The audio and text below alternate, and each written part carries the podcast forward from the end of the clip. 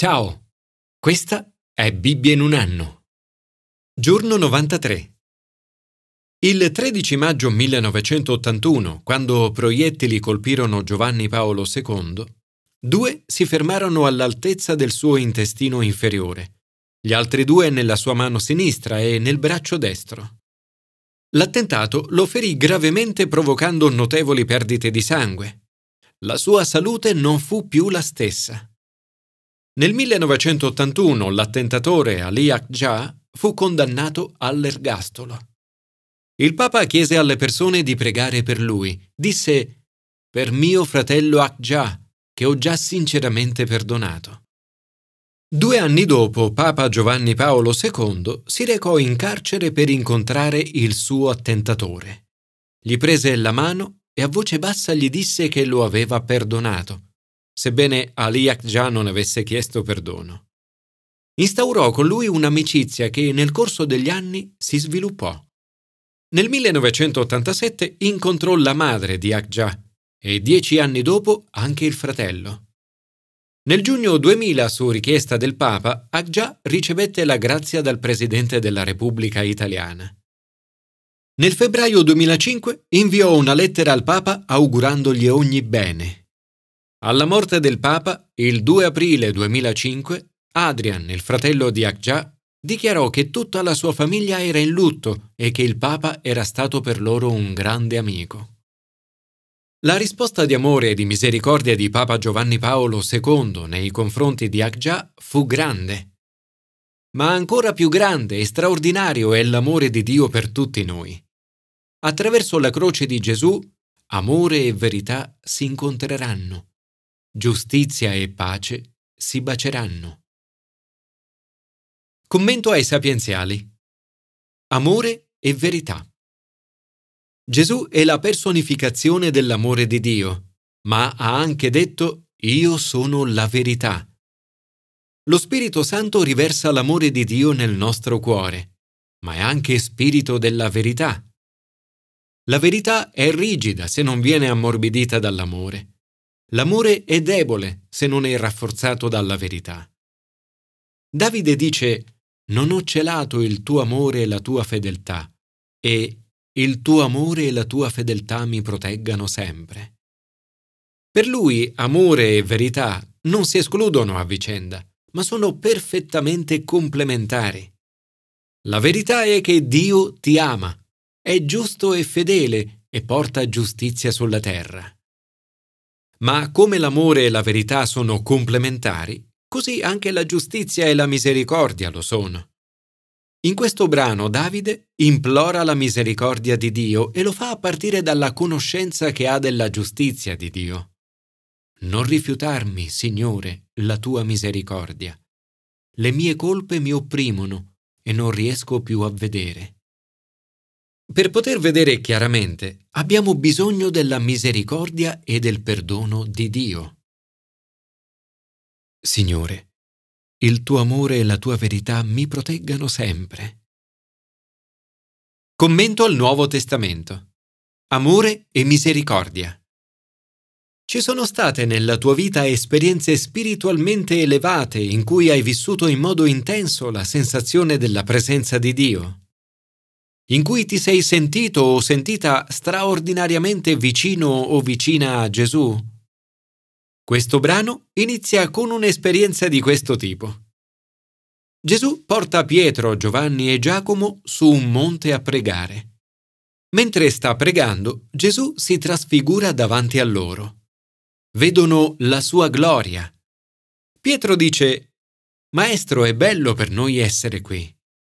Poi, spaventati all'entrare nella nube, sentono la voce di Dio che dice Questi è il figlio mio, l'eletto, ascoltatelo.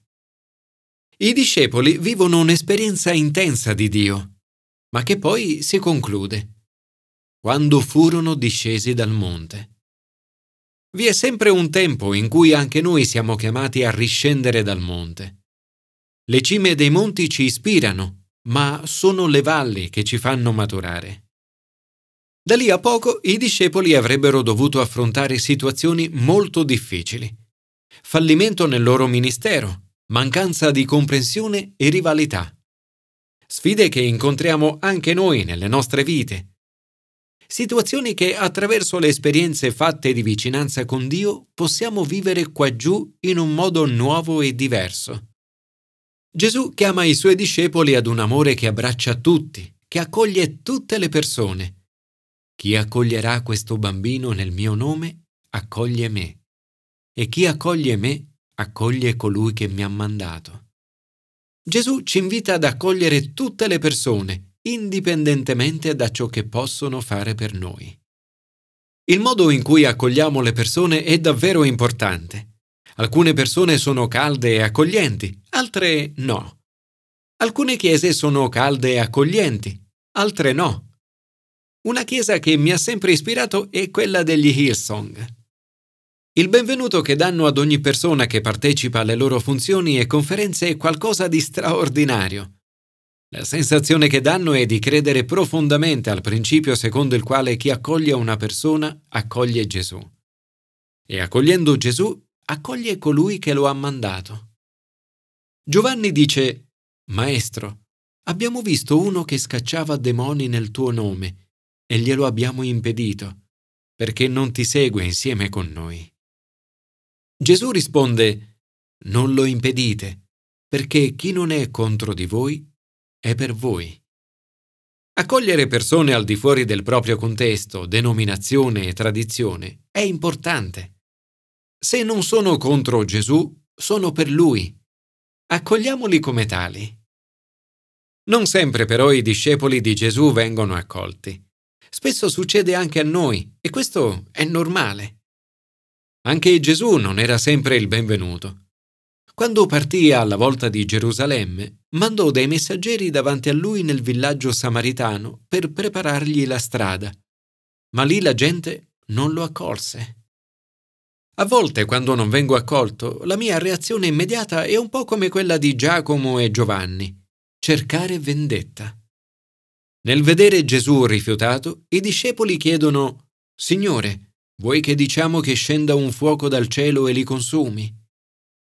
Ma la vendetta non è mai la risposta giusta. Gesù si voltò e li rimproverò. Gesù, che è la verità e che ha preso su di sé la giustizia di Dio per mezzo della croce, ci insegna il significato della parola amare. Amare anche i nostri nemici e avere misericordia di loro. Signore, aiutami ad amare come Gesù in modo onnicomprensivo.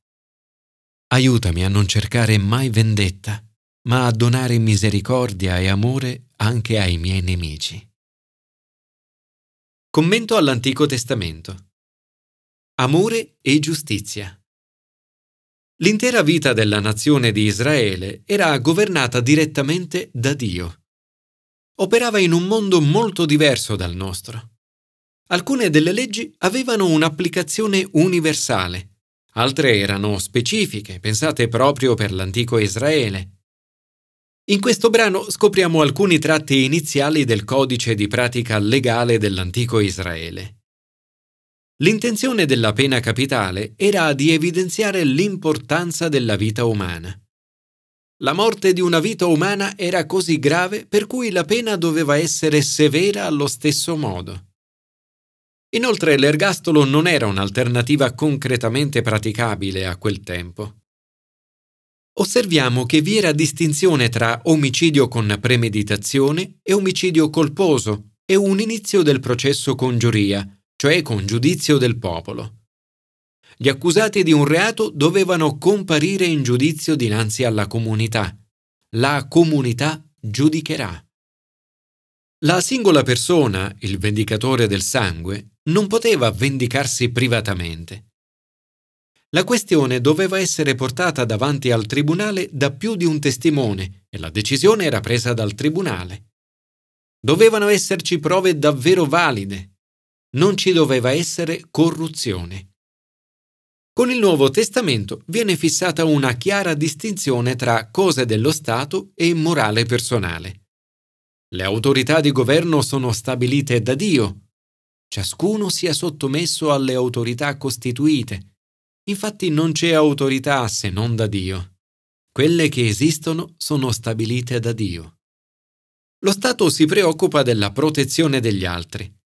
Stare a guardare e permettere l'ingiustizia non sarebbe giusto e neppure cristiano. Vorrebbe dire permettere al male di agire incontrollato e ignorare il dolore delle vittime. Tuttavia, sia Gesù che l'Apostolo Paolo ribadiscono l'importanza di non vendicarsi. Questo atteggiamento di amore e di perdono non è negare la giustizia, ma esprimere fiducia nella giustizia ultima di Dio. Se confideremo nella sua giustizia, Dio ci darà il potere di imitare il suo amore.